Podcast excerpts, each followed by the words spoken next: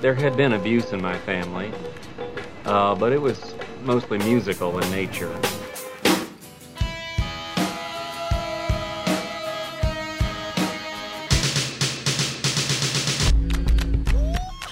Are you ready to get your world rocked? Ready!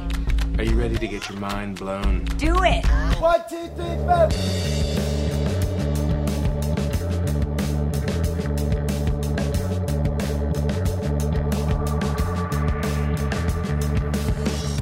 Get out your muskets. It's time for the annual Thanksgiving turkey shoot. I'm Greg Kot from the Chicago Tribune. And I'm Jim DeRogatis from WBEZ and Columbia College. Greg and I name the year's most disappointing albums, and we'll hear some turkeys from listeners at home. Then Lady Gaga is back with Artpop. But is it more style than substance? That's all coming up on Sound Opinions. You're listening to Sound Opinions, and now it's time for some music news.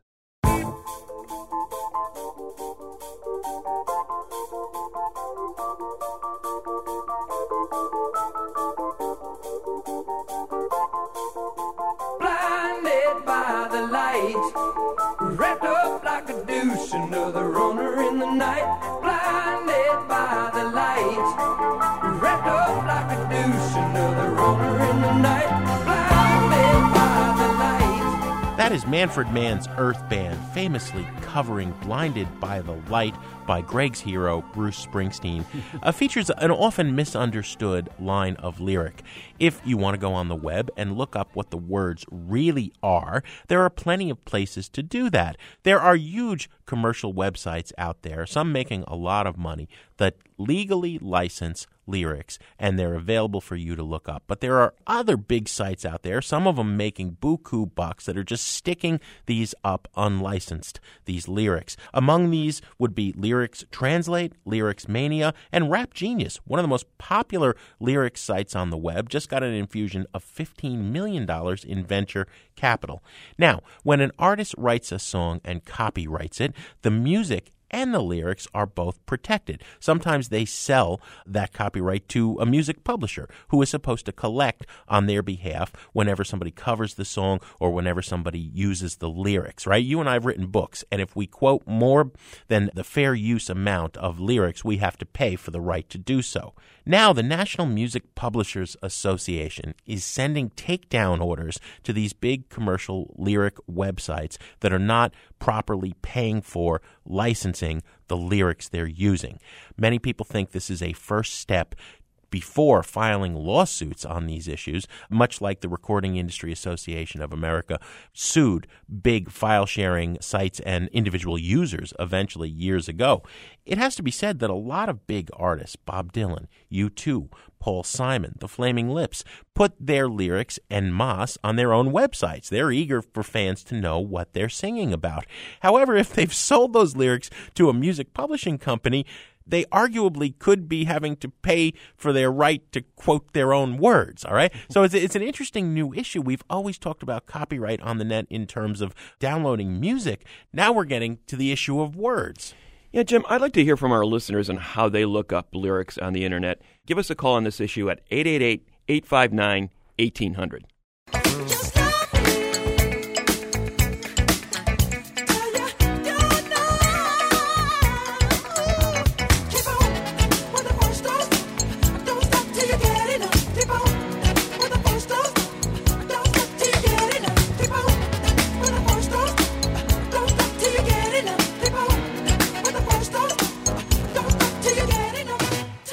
Don't Stop Till You Get Enough from Michael Jackson. That is exactly what is happening to the Michael Jackson estate. They just keep growing and growing each year. Michael Jackson has been dead since 2009, but he is now the most lucrative musical brand in today's live entertainment business. This according to a in-depth report from Billboard magazine looking at this partnership between the Jackson estate and Cirque du Soleil. Michael was a big fan of that Montreal troupe when he was alive, and the relationship continues after his death. This Michael Jackson The Immortal World Tour, which is basically a, a concert like program combining the visuals, dance, and acrobatics of the Cirque du Soleil with music performed by a band. That has become the number nine top grossing tour of all time. We're talking about $325 million from 407 shows, drawing 2.9 million concert goers, paying anywhere from 50 bucks to 250 bucks per ticket. There's also a permanent Las Vegas theater production called Michael Jackson 1 that Cirque du Soleil is also behind. That started in May at this uh, refurbished 1,800 seat theater in Vegas, and it has been playing to about 93% occupancy, 10 shows per week since then. So I can only imagine, Jim, how big these shows would be if Jackson was actually alive. He's not even participating in this, and yet his uh, name continues to sell out. His uh, longtime lawyer, John Branca, said the one and immortal shows represent a true Michael experience, the next best thing to seeing him alive. It reminds me of uh, Colonel Tom Parker after uh, Elvis Presley died, saying, What's going to happen now, Colonel? Well, I'm just going to keep right on managing Elvis Presley. But this is the latest example of how in pop music, at least, death is the best career move.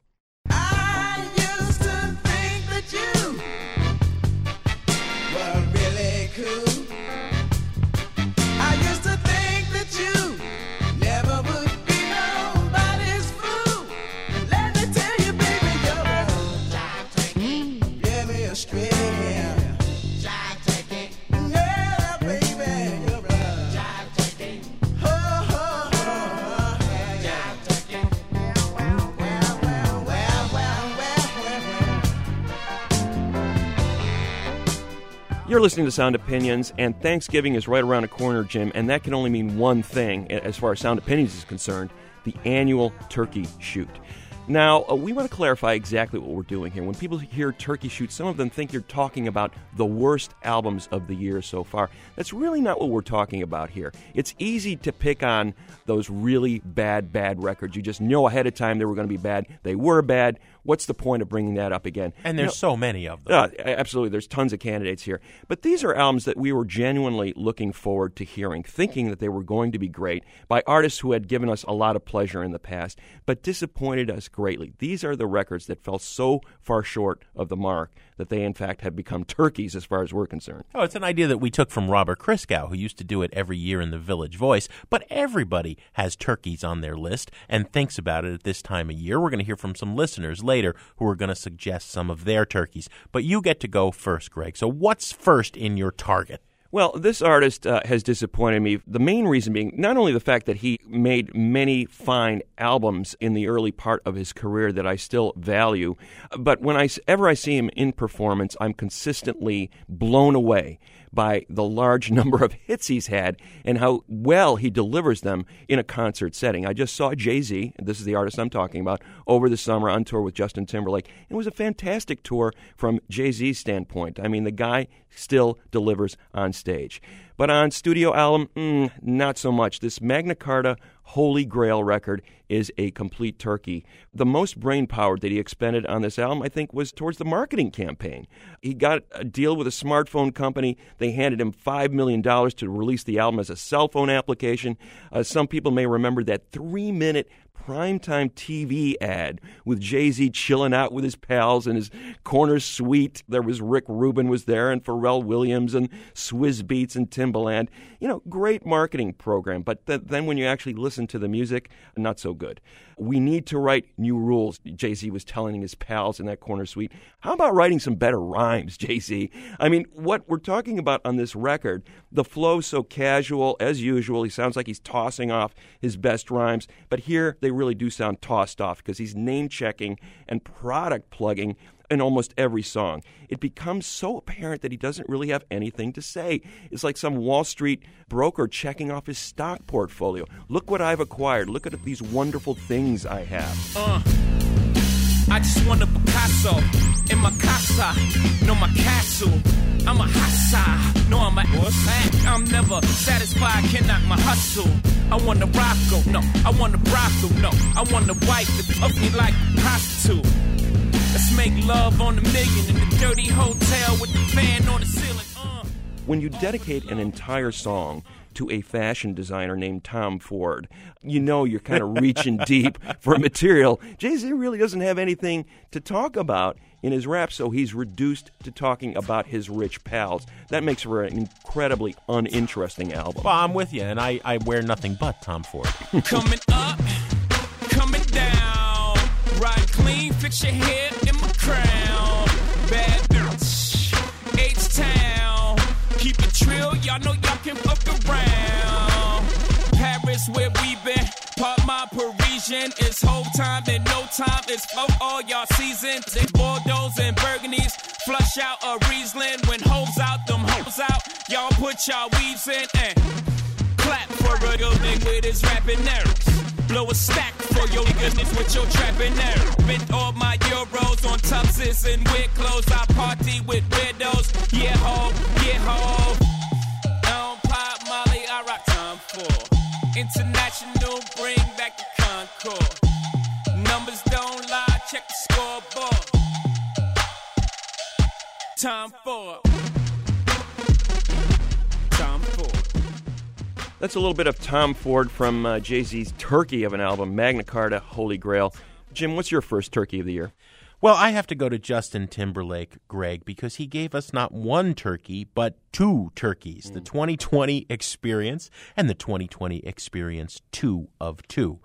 You know, some people who don't listen to the show a lot maybe haven't heard me talk in the past about how good Justin Timberlake is when he is good. I will never forget seeing the quiet pre launch of his first solo album. He came to Chicago, played the House of Blues. I remember you were at another show that night. You didn't see it. Blew my mind. He was on stage with a big band of like 20 people, full horn section. This guy has the sort of charisma and the sort of vocal chops that Frank Sinatra must have had when, when the Bobby Soxers first heard him. You know, I mean, just just raw magnetism. And I've liked much of what he's done as a solo artist. You and I both were looking forward to these two albums because we thought we'd lost him to Hollywood. He was going to go and do, you know, billionaire business ventures and be in big movies. We weren't going to hear him make music anymore. Then it's going to be two albums coming. Wow. And they both stink because they are just long, overthought out, overproduced, mid tempo albums. You know, I said I thought he was going for D'Angelo's voodoo and that kind of vibe. You said you thought it was Frank Ocean's Channel Orange. In either case, he failed miserably to hit that kind of genius and instead just gave us a lot of sludge with a handful of really good moments, which made it all, all the more frustrating. Something like Take Back the Night, speaking of Michael Jackson, it's the best Michael Jackson song since Michael Jackson was in his heyday, like before Thriller, right? This was your city. You did it all and more, broke every law except for one, babe. Attraction. Are you ready? I know you feel it, pull you nearer till you feel it again. Oh, wanna do something right, but we could do something better. There ain't no time like tonight, and we ain't trying to save it Who we are tomorrow. And I got that little something I like, the little something I've been wanting to borrow. and yet it's lost in this swamp, this endless swamp of songs. I don't even think you could get one good album out of the two 20/20 Experience discs. You could get a good EP, and that would have been a really good EP. You know, it's like JT, man, what happened? But but hear it for yourself. Here's Amnesia from the 20/20 Experience 2 of 2. keeps coming closer. I don't, but she thinks I know her. Beautiful smile with those sad eyes. That was my type. Amnesia, that's over. I can see you breathing, girl, it's colder. I can see you need me, but I don't care. Whole memory of loved gone so far from me, girl, not fair. I can feel it almost start to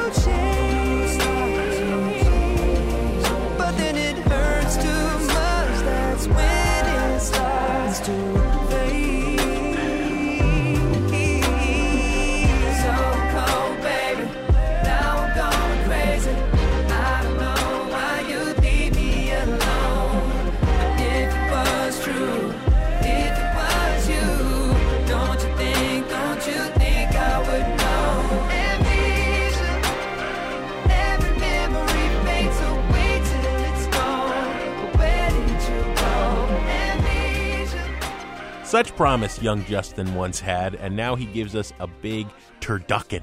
That was Amnesia from Justin Timberlake. Greg, what's next in your sights? Jim, I've got to go with Trent Reznor of Nine Inch Nails. He resurrected that name, Nine Inch Nails, after doing some really good work on soundtracks like The uh, Social Network, Girl with the Dragon Tattoo, providing a pathway for how an artist should mature into the next phase of his career.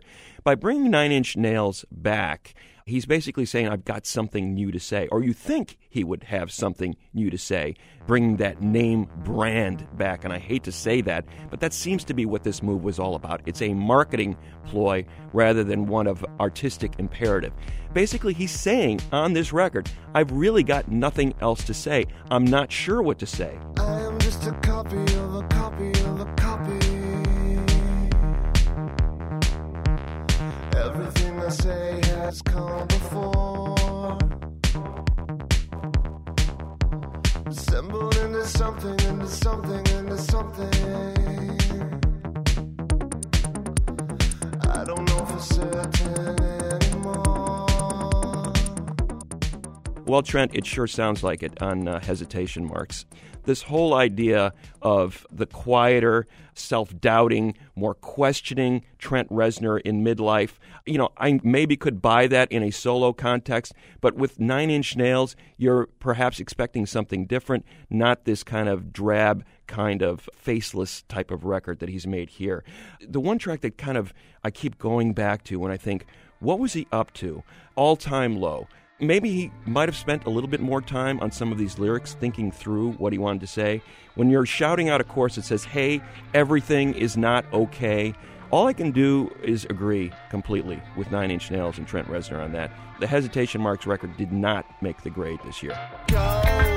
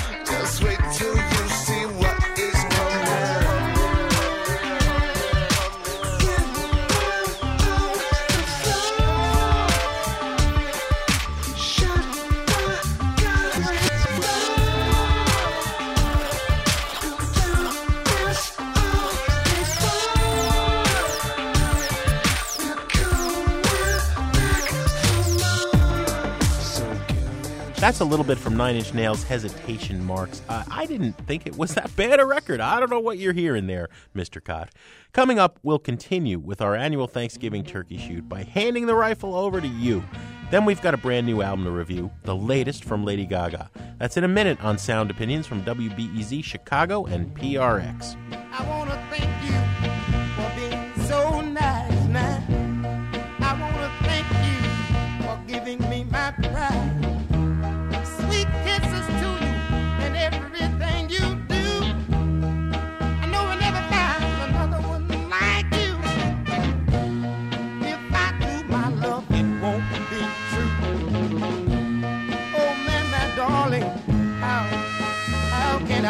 I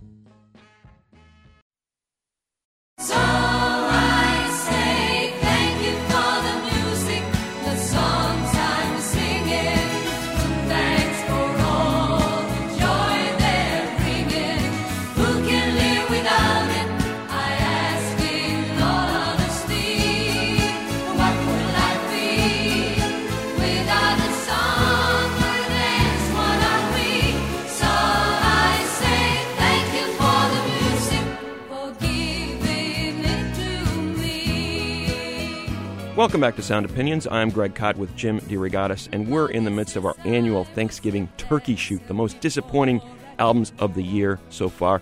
We want to turn it over to our listeners and let them take aim. First up is Izzy in Carbondale, Illinois. Izzy, welcome to Sound Opinions. Hi. Have you got a turkey for us? Yes, I do. Uh, I think Mechanical Bull, the new Kings of Leon album, is is maybe the worst one of the year for me. Oh, Craig and I are going to wrestle with you on that one. I think we can all fight the three of us about who hates it more. Maybe.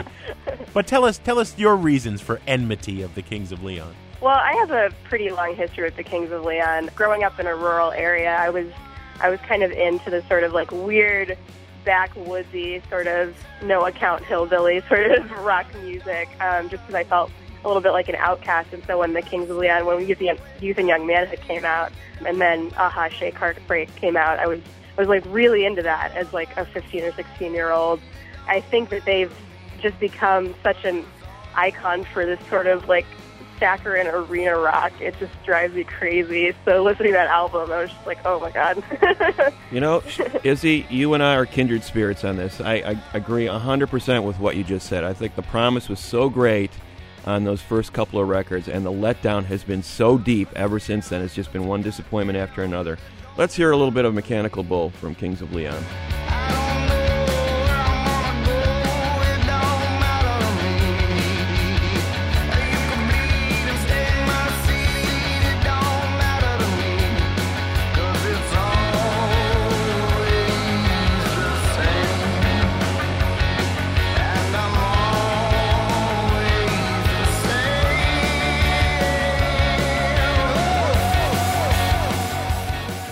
As far as truth in advertising goes, it's the best titled album of the year. Yeah, yeah, Mechanical Bull. Have you actually seen them in the big festivals and arenas uh, in that kind of a setting? no, uh, I actually I haven't. My sister has, and Yeah. she says it's it's pretty hilarious. Um, And not in a good way, in the Spinal Tap not, way. not not in a good way. Right. So uh, the subtlety's gone. Is, is basically what you're saying. If they, if these guys ever had any subtlety, it's certainly gone now, right? Yeah, I think I think their first couple albums were at least a lot more introspective. Like they kind of were aware of like who they were, and they were a little bit more self-referential about it. And now it's like they kind of don't care enough even to be self-referential about Yeah. how how idiotic it kind of sounds. You have to wonder if these guys even want to be a band anymore. You know, you read all the stories about how they've had these fussing and feuding uh, deals uh, the last few years, and uh, you know, basically ended tours prematurely. You have to wonder if these guys l- even like being in a band together. no, uh, thank you, Izzy. Happy Thanksgiving. thanks. You too. Our next guest turkey shooter is Patrick from Newmarket, New Hampshire. Patrick, thanks for calling. Thanks for having me. So, Patrick, tell us about the turkey you want to shoot. The turkey I want to shoot is Reflector by Arcade Fire. Ooh, boy. Okay, so Yeah. we've uh, a lot of controversy about that record. So you're a big fan, obviously, and uh, three albums in a row that you loved, and this one was the letdown. Yeah, I, I initially had thought that the combination of James Murphy and Arcade Fire would be pretty cool, but I don't know. I, I tried listening to it a, a couple of times, and I, I just I, it just never clicked with me. No, i- that's a good point you raised, Patrick. When it's an artist you've liked in the past, right, and they give you something that you're not liking right away, how many times, how much time, how much of a chance did you give them? Well, it, it's interesting. I had I had a similar experience earlier this year with Washed Out's new album Paracosm, and what was probably about a month later, I started. It really kind of clicked with me a lot more. That can happen, yeah.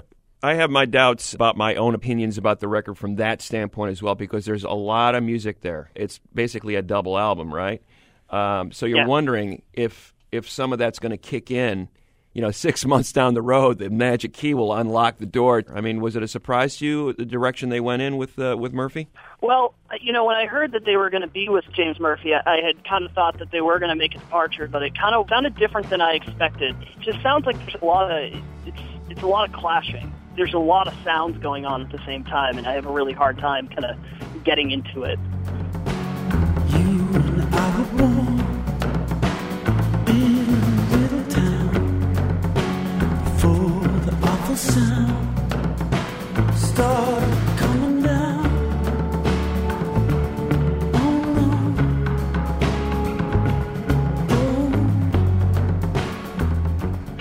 All right, Patrick, Arcade Fire, one of the turkeys of the year. Thanks so much for calling. Thanks for having me.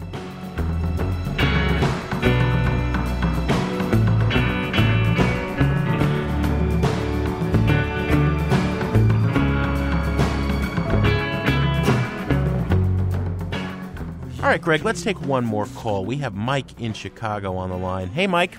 How you doing? Good. I'm doing good. Have you got a turkey you want to slay?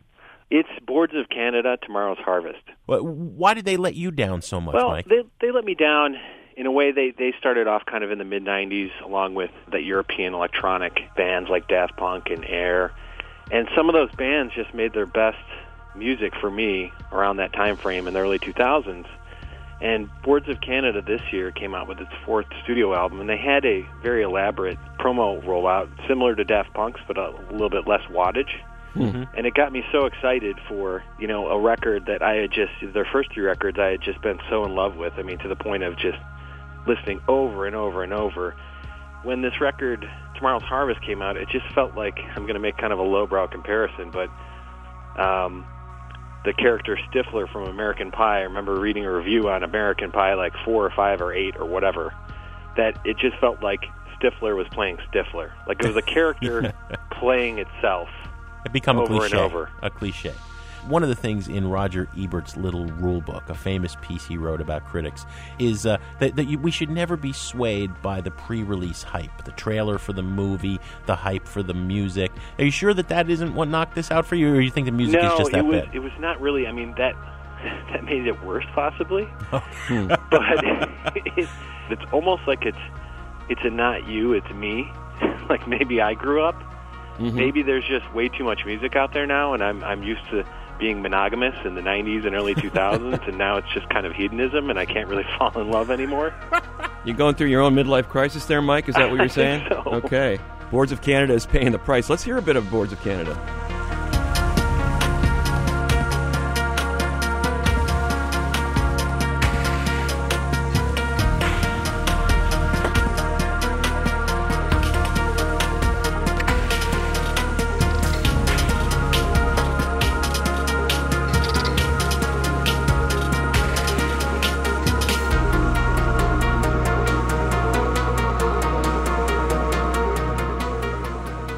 Boards of Canada with Tomorrow's Harvest, a bummer. After three stellar albums, according to you, Mike, right? Uh, Yep. This is this is the big letdown. Uh, It is. Have you changed, or has the band changed? I think that is the existential question I think we, we are both faced drifted with. apart. Thanks for those thoughts, Mike, and happy Thanksgiving. no problem. You guys too.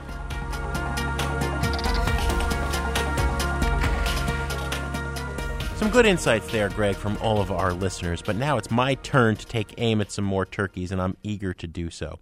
People are going to wonder because I'm doing a flip flop here. When we reviewed My Bloody Valentine's MBV earlier in the year, I was not nearly as harsh on it as I'm going to be now.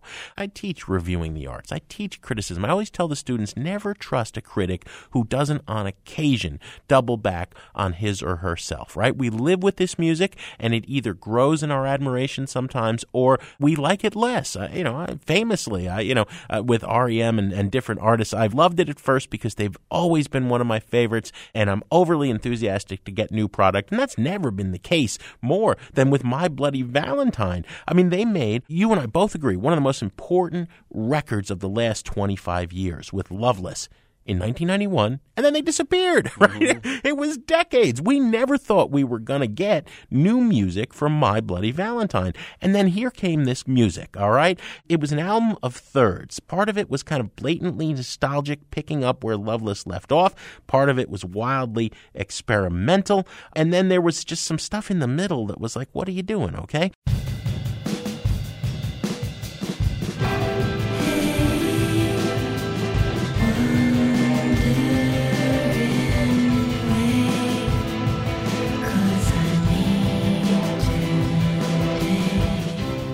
I realized how little this album grew for me when I actually realized I'd forgotten it. Some of the kids in, in one of my classes said, Hey, you know, were you at the My Bloody Valentine show? They came, and they toured behind this album. I said, No, you know, I saw the last one and, and you know, there was no new music. I didn't think there'd be mu- new music this time.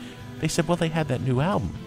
earlier in the year. I'd completely even forgotten that they had the new album. So I dug it out and I've listened again. And I was just way too, I was just too happy to have new My Bloody Valentine. It's a bad record. It doesn't forward any of the incredible, groundbreaking innovations they made in their time. And I went back to the review I'd written and I realized, you know, I said this. Aside from Loveless, they never made any other good albums. There, there was a lot of music in their discography. It took them a long time to get to Loveless. Why should we have expected for them to go any further after Loveless? They're a band that made one of the best albums of all time, but doesn't have much other good music. I mean, just listen to this one, If I Am by My Bloody Valentine.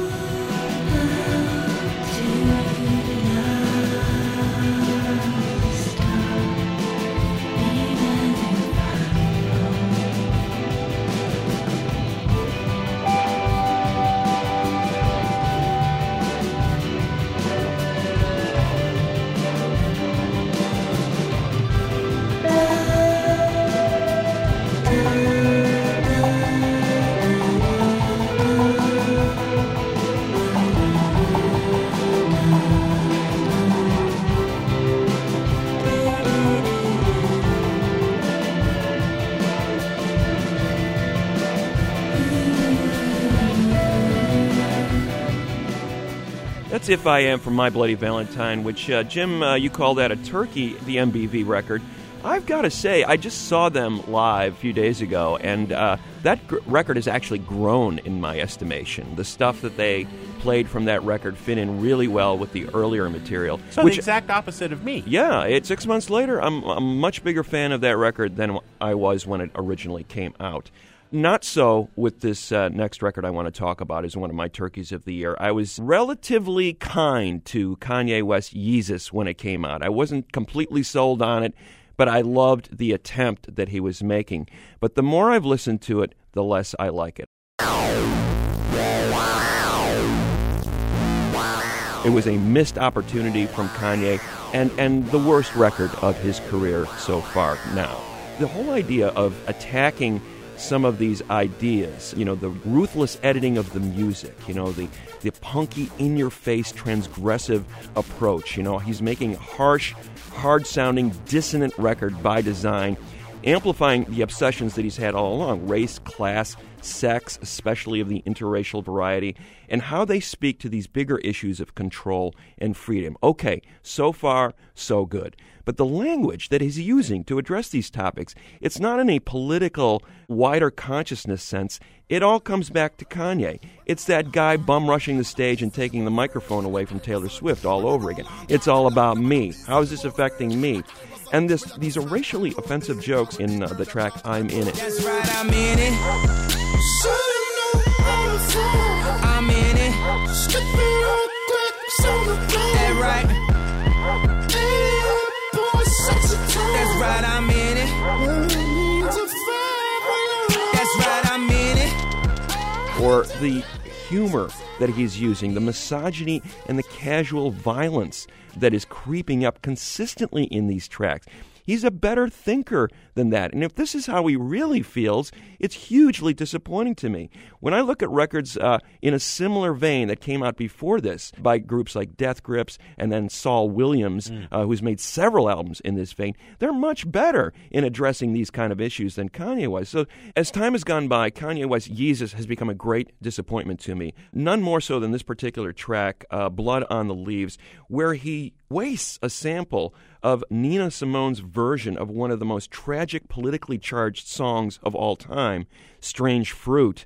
This politically charged anthem describing the lynchings in the South in the first half of the 20th century, the strange fruit hanging from the trees. It, it has become one of the great protest songs of all time. And here in Blood on the Leaves, Kanye is using it as the backdrop for this tawdry tale of a guy juggling his wife and his mistress at a basketball game.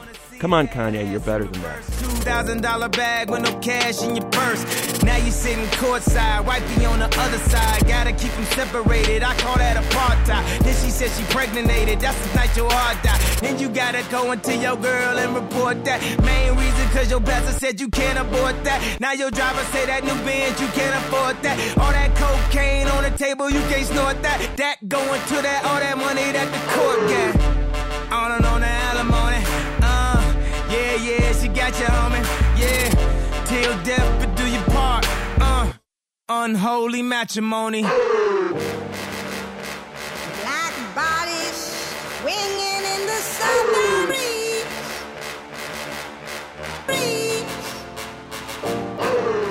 That's a little bit of Kanye West from Yeezus. You know, uh, Greg, there was so much promise, I think, in Kanye West turning to nine inch nails for the sonic palette. But as I said when we reviewed it, the lyrics are, are just a complete waste.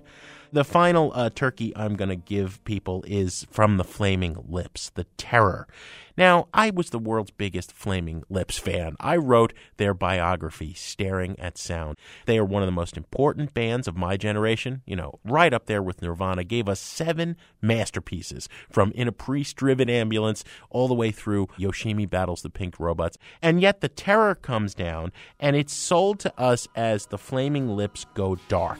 After all those years of singing Happy Birthday on stage and Wayne Coyne, the band leader, getting in the big gerbil ball and rolling over people's heads and confetti guns, they're now gonna embrace hopelessness, is what Wayne said. They're gonna go dark. Now,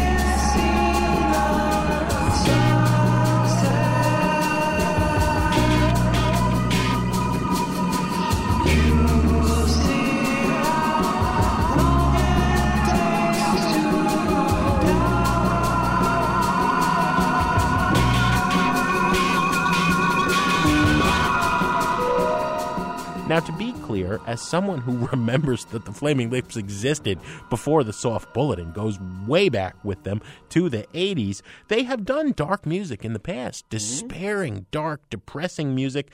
I'm not saying he has to be Mr. Sunshine. I'm tired of the P.T. Barnum act. I'm tired of, you know, him being Ken Kesey and the Merry Pranksters leader, okay?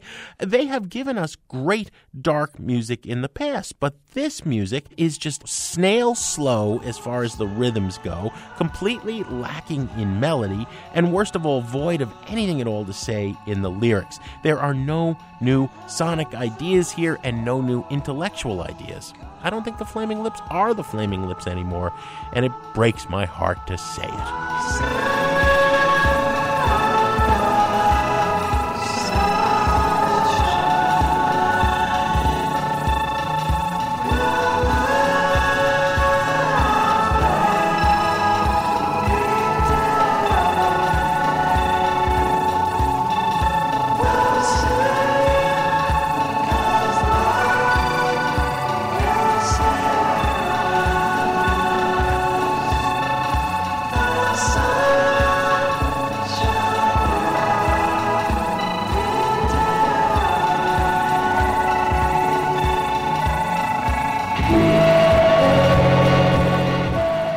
That's a little bit of the Flaming Lips, the Terror, which uh, Jim DeRogatis rates as one of his turkeys of the year. And Jim, I would have to agree, a huge disappointment here at Sound Opinions. Well, for 15 years, we would have never not considered reviewing a Flaming Lips record on this, and we, we, we couldn't even bring ourselves to do it before now. But as usual, we want our listeners to chime in, Jim. We want to hear from you. You can share your vote for the biggest flop of the year at 888 859 1800. Up next, after a quick break on Sound Opinions from WBEZ Chicago and PRX, we get back to some better music. Jim's going to add a track to the Desert Island Jukebox.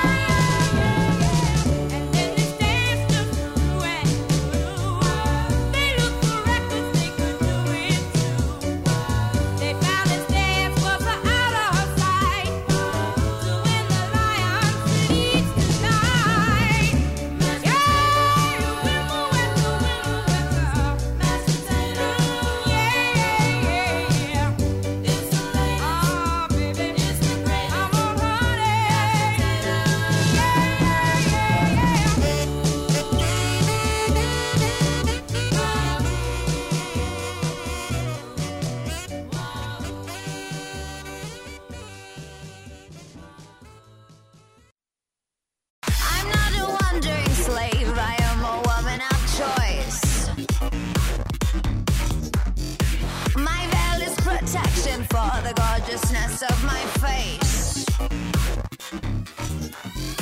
You me 'cause was one man. But in the bedroom, the size of him's more than enough. Welcome back to Sound Opinions. I'm Greg Kot with Jim DeRogatis, and that's uh, Lady Gaga from the new album Art Pop, a track called Aura. Lady Gaga, 27 year old artist out of New York City, really doesn't need an introduction. This is her third studio album. Her first in 2008 was presciently titled The Fame. She has gone on to sell well over 20 million records worldwide. You know, you can tick off the hits Just Dance, Poker Face, Bad Romance, Telephone, Born This Way, Edge of Glory, big hits all around the world. Noted as much for the marketing machine she has become as well as her music, with a twist. She's not your typical pop diva. She wants to play it anti glamour anti diva in a lot of the ways that she's marketing herself. A very interesting artist. So here she is calling an album art pop. What she got in store for us. Let's play a track from it first. It's called Manicure from Lady Gaga on Sound Opinions.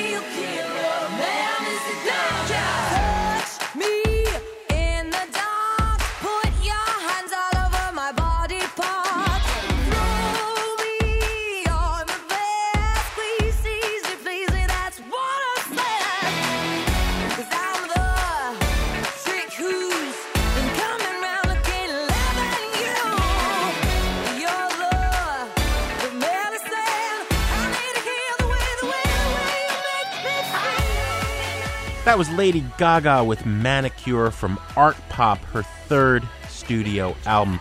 You know, Greg, it's it, it's a troubling thing, a troubling challenge that Stefani Germanotta has given us here, calling the album Artpop and appearing uh, as a statue of herself in a very arty photo on the cover, and all the stuff she's done to launch this, the flying dress and all that other stuff, right? You know, she is more brazenly saying, "I am making music that is capital A art" than anybody has since the Velvet Underground put Warhol's Banana on the cover of their first album, right?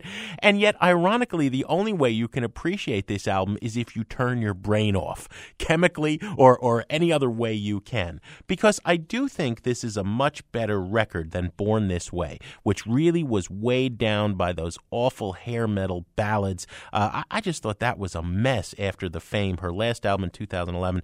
Uh, this is a better record musically than that. There are still two hair metal ballads at the end of this record. That is not a style that suits her. She should forget about it. But the groovy tunes are groovier, okay? I, I like Aura, I like Venus, I like Sex Dreams, I like Manicure. Then she has asked us to think about this, and not only to think about it, but to think about it as capital A art. And you begin to listen to the lyrics, and they are some of the most pandering, way below anybody with a brain cell or two in their heads. Nonsense that I've ever heard. This is not art pop. This is the worst kind of commercial pop. The, the sexual pandering in particular, I think, reaches a nadir with that song Do What You Want. It's a duet with R. Kelly. She has been so out front and outspoken about gay rights and female self empowerment and her concern for her fans, the little monsters. And here she is partnering with this man who has a very troublesome history.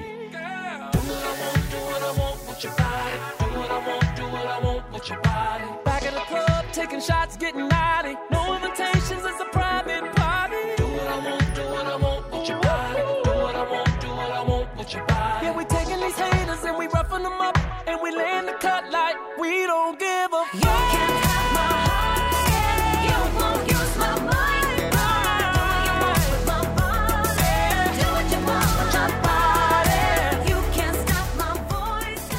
I don't know what she's talking about. I don't know why she bothered to put lyrics on this record at all. If you can just block that out, you can really enjoy the music. And so for that, I give it a burn it.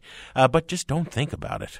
Jim, this could have been a turkey of the year for me too, because I had such high hopes for this artist and for this record, especially when you're calling it art pop. You immediately get these ideas of, you know, wow, it could be, you know, it could be Roxy Music, it could be Bjork, it could be Kate Bush. Is it going to be in that world where she sort of reinvents it? I always saw the best side of her as this complicated hit making weirdo. Yeah. You know, just a little left of center. But here, what is so disturbing to me about this record. The music is relatively catchy, but it's so tame. You know, she talks about taking all these chances, but she's not really taking any chances at all on this record. I like that track Aura that we played. I love the the flamenco guitar that opens it up and that sort of noir movie atmosphere that she applies there. There's some Philly soul in that track called Fashion. Applause. I kind of dig those jittery synthesizers in there.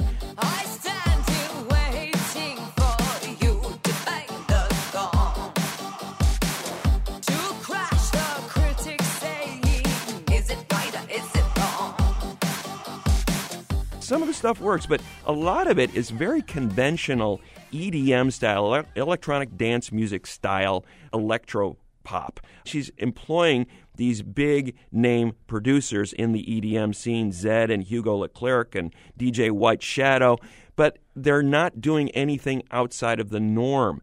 Very conventional style music. Even the rap tracks, she's got T.I. and Too Short and Twista, and collectively on Jewels and Drugs, it might be the worst track of their entire careers. You know, it's one of the worst hip hop tracks I've heard this year.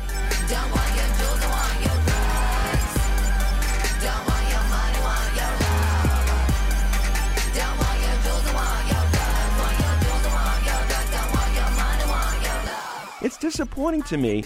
This is an artist that's built her career on sort of twisting the formula. And she's not doing a whole lot of formula twisting here. She's playing it by the book. And as a result, she sounds like she's competing with the Katy Perrys of the world for chart space instead of reinventing the art pop wheel, which is what you'd hope this record would be.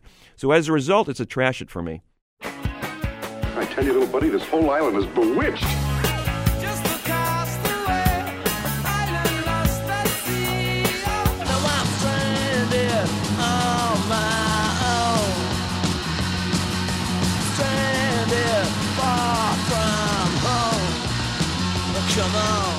You remember, we were shipwrecked together.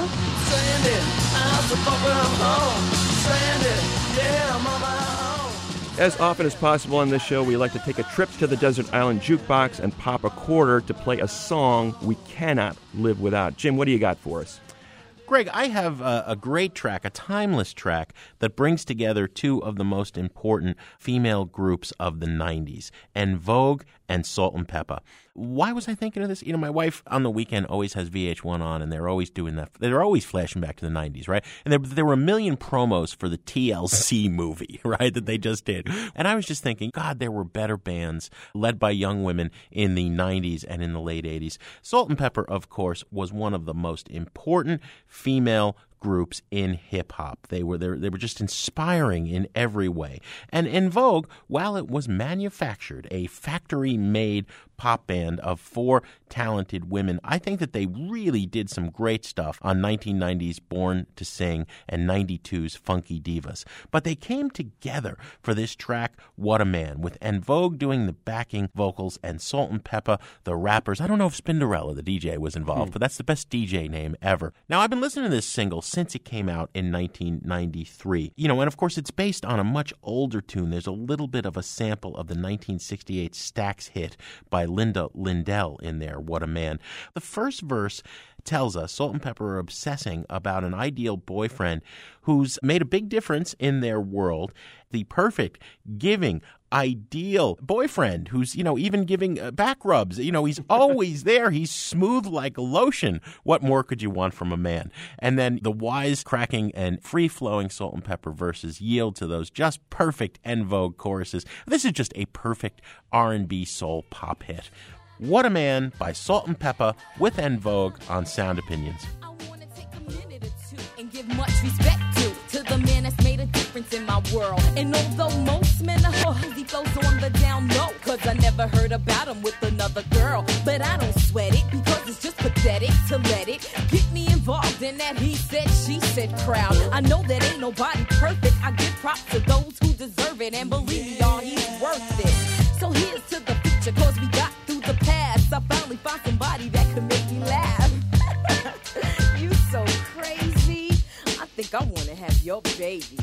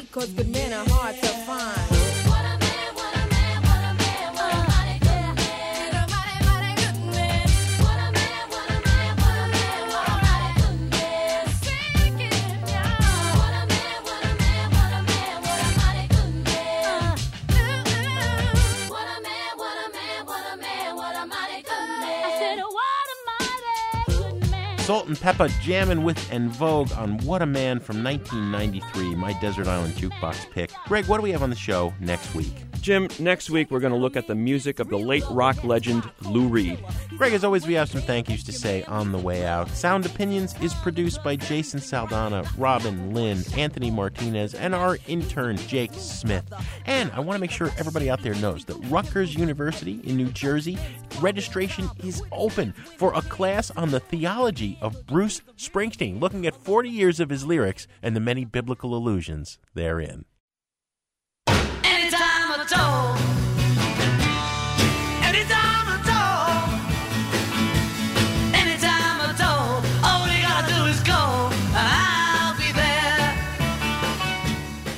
On Sound Opinions, everyone's a critic. So now it's time to hear what you have to say. New messages. Yeah, this is Nick. I've been in the music business since I was 15 years old, and I'm 54. I must say, Parquet Court, I think they should save their money from their gigs and start taking music lessons. I found it highly offensive. that bragging was better than their playing. Gadzooks. I got a gold medal, record time, gold record diamond mine. Saved in print t-shirts and mines. Break counts high and commissions high. Hourly rates high, minute of your time. Forget about it. I didn't come here to train or teach the world things. Find paradigms cure it. No living days with high threat counts and staircases high. Hourly rates high. My name is Mike. I'm from Bloomington, Indiana. I was listening to a program today on WFHB, and uh, this band you had, the Knights of the Round Turntable, they were kind of cool. Uh, when I first when I first heard the opening licks, it reminded me a little bit of a of a cover song uh, from Bo Diddley by the Gants, Roadrunner. I'm not saying anything, not accusing anybody. I just think it's kind of interesting that uh, the way just the way music turns. Anyway, thanks a lot, guys. Keep up with good work.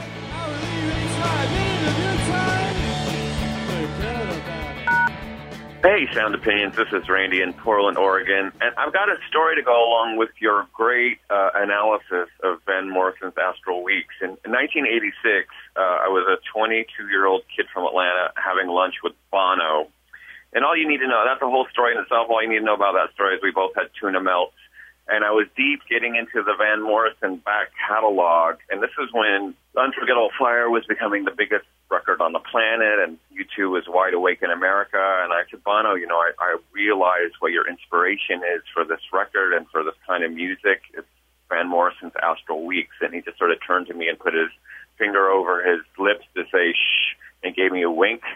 And uh, and then we launched into a big discussion about the Irish Muse, and he sort of explained to me that in Ireland, whether it's James Joyce or Van Morrison, or there's this belief that there's this river of creativity, this sort of stream of consciousness, as if you will, that flows, and you just have to step into it and let it take you away.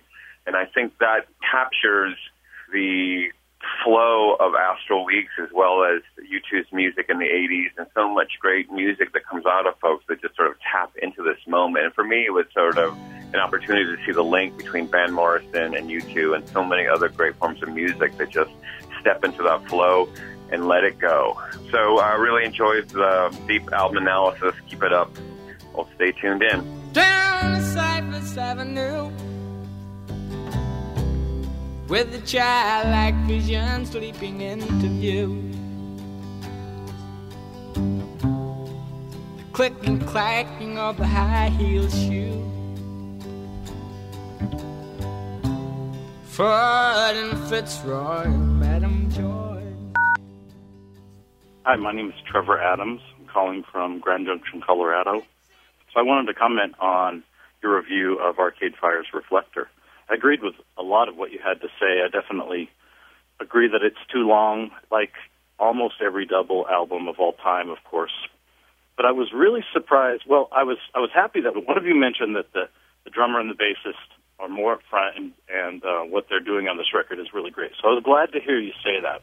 I was surprised that the other one of you said that uh, rhythmically this album is less interesting than their other albums. I was super surprised hear you say that because what really grabbed me is that it's so interesting rhythmically. And I think the album is exactly what I thought, or most of the songs are exactly what I thought they were going to be with James Murphy's influence. You know, obviously his music is extremely rhythm centric, and I'm really glad that he brought that to the band. There it is. Thanks, guys. Bye.